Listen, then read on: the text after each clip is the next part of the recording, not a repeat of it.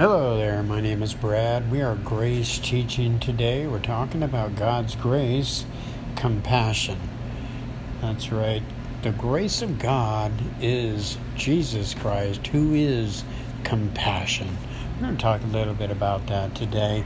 First of all, hurting people help hurting people. Have you ever heard that?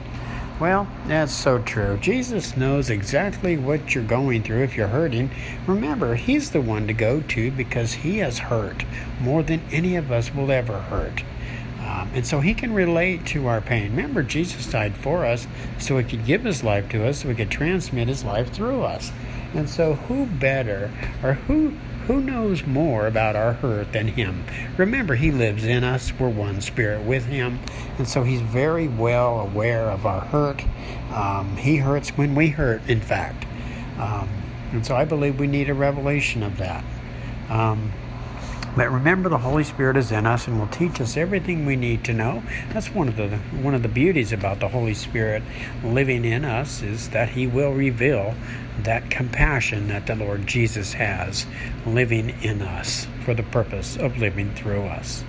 And so, whenever we go through a difficult time or hurting, um, or if we know somebody else that's hurting, we want to always point them to Jesus because He can relate to our pain. He's gone through everything that we will ever have to go through, and He's always one spirit with us. And so He takes us through this stuff, He comforts us through the hurt. And so I want to talk, take a look at 2 Corinthians chapter 1 verses 3 and 4. This is probably a very familiar passage to many of you. It says this the Apostle Paul writing to the body of Christ in Christ at Corinth, he says, All praise to God, the Father of our Lord Jesus Christ. God is our merciful Father and the source of all comfort. He comforts us in all of our troubles so that we can comfort others when they are troubled we will be able to give them the same comfort God has given us. So, from that verse, let's ask a few questions. First of all, who is our source of comfort? Answer God is our merciful Father and the source of all comfort. Okay, so why does the Father comfort us? Well, He comforts us in all of our troubles so that we can comfort others. That's his desire is to comfort us so that we can turn on the tap and let him comfort others through us. What can we do for hurting people? Well, when they are troubled, we will be able to give them the same comfort that God has given us. Remember, we cannot experience comfort and we cannot comfort others in our own strength. We can only experience the comfort of God and bear that comfort to others as we live dependent on Christ. Okay, so human compassion versus Christ's compassion. Let's take a look at the difference between the two. Human compassion is well, you got a loved one, say at home, um, maybe un- under the weather, and you're okay. You're feeling pretty good. So you decide to, you know, show a little kindness and go to the store and buy some soup or some um, 7 Up or something. You're showing kindness, you're caring, and your willingness to help. Um, you're showing compassion, human compassion. But with Christ, with Christ, his compassion is different. In the Greek language, this is where we're going to see the compassion of Christ living in us. The meaning is a bit stronger than human compassion. It's more along the lines of being so moved by something that you feel it deep in your stomach. Okay? So he has a deep desire to, to show you compassion, to comfort you in the midst of your hurt. Okay, so we do need a revelation of that. I believe the Holy Spirit's going to have to reveal that to us. But remember, if you're in Christ, that love, that compassion, that comfort is living in you right now. Let me ask you a question. What feelings do you have right now? Whatever they are, whether you're perplexed or experiencing pressure, or if you have fear or worry or anxiety, remember the God of compassion. God's grace is compassion. Okay. Sometimes we get uh, people that ask questions like this God, do you really care? You know, there's the world is is asking questions like this God, do you really care about us? How about this one? God, if you love us, and if you are the God of love, why do you let us suffer? You know, there's there's many people out there, unbelievers, asking that question. God, will you ever heal our pain? You know, there's healing seminars. People have gone to healing seminars for years and still have chronic pain. You see, and so we begin to wonder. You see, remember trials and tribulations and adversity, um, troublesome times are like waves to the beach. Okay, they just gonna come to us all the time. And so in this world, remember, Job described it this way in chapter 5 of Job. He says the trials and tribulations and uh, adversity of life is is like the the spark from a fire that rises up to the sky. Have you ever thrown a, a log on a campfire and you notice the sparks from the fire? How many are that's what he's talking about. He's basically saying trials and tribulations are continuous, they're not going anywhere. Okay, so but remember the promise of this Lord Jesus that lives in us, his comfort and his compassion for us. Jesus says, I'm never going to leave you nor forsake you. 1 Corinthians 6:17 tells us whoever is joined to the Lord is one spirit with him. Folks, that one spirit there is continuously one. Okay?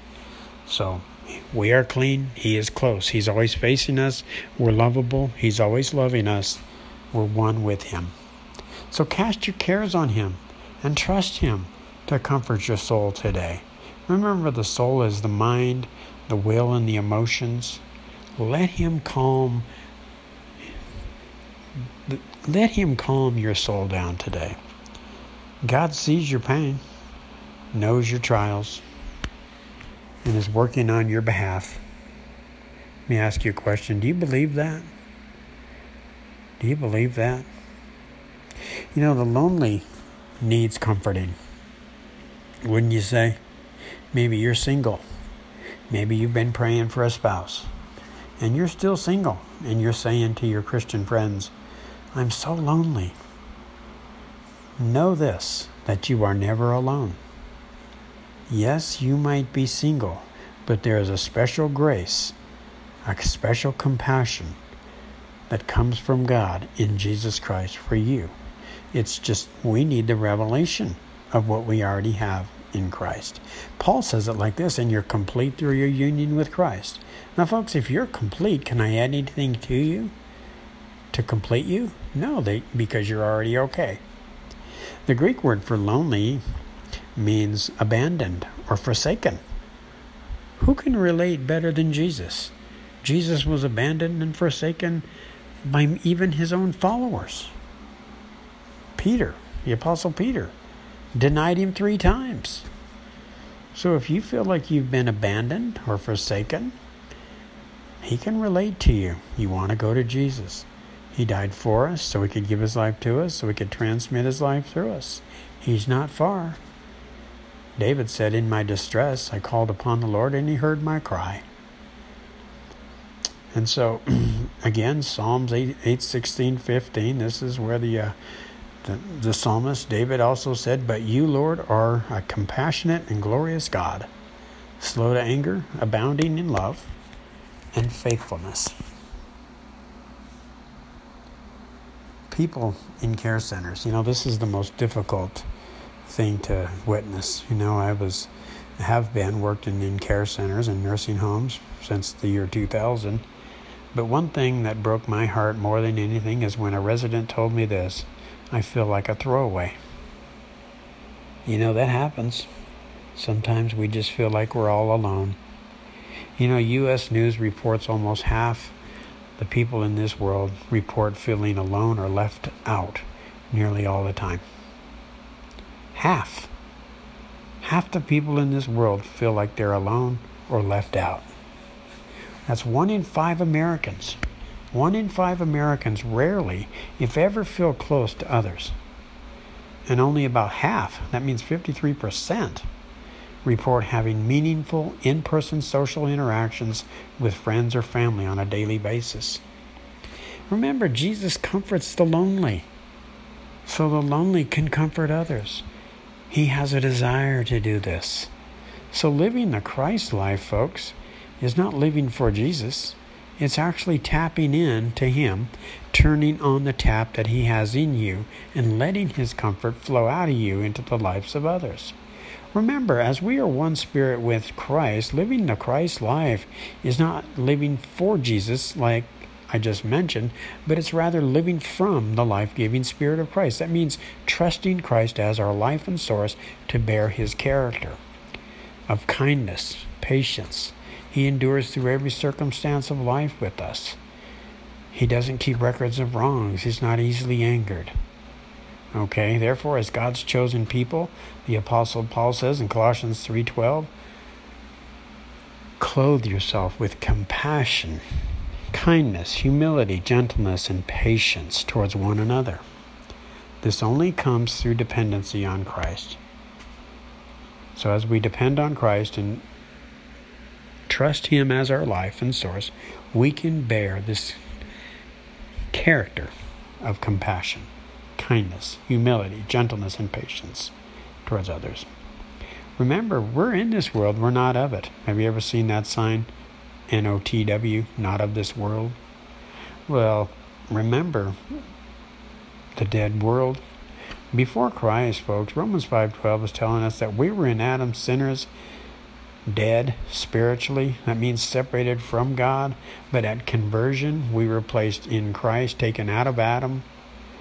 No longer sinners, but children of God. Now we're alive in Christ. We're not dead spiritually. Okay? And so as we look to Christ today and trust Him as our comfort, our compassionate God, and the desire that He has to comfort us we can turn on the tap and let Him comfort others through us today. Lord, thank you for living in us, comforting us, for being compassionate towards us. And as we depend on you now as our life and source, we trust that we will bear this character to others that we come in contact with that need to be comforted as well. With the same comfort that you have comforted us with. In Jesus' name.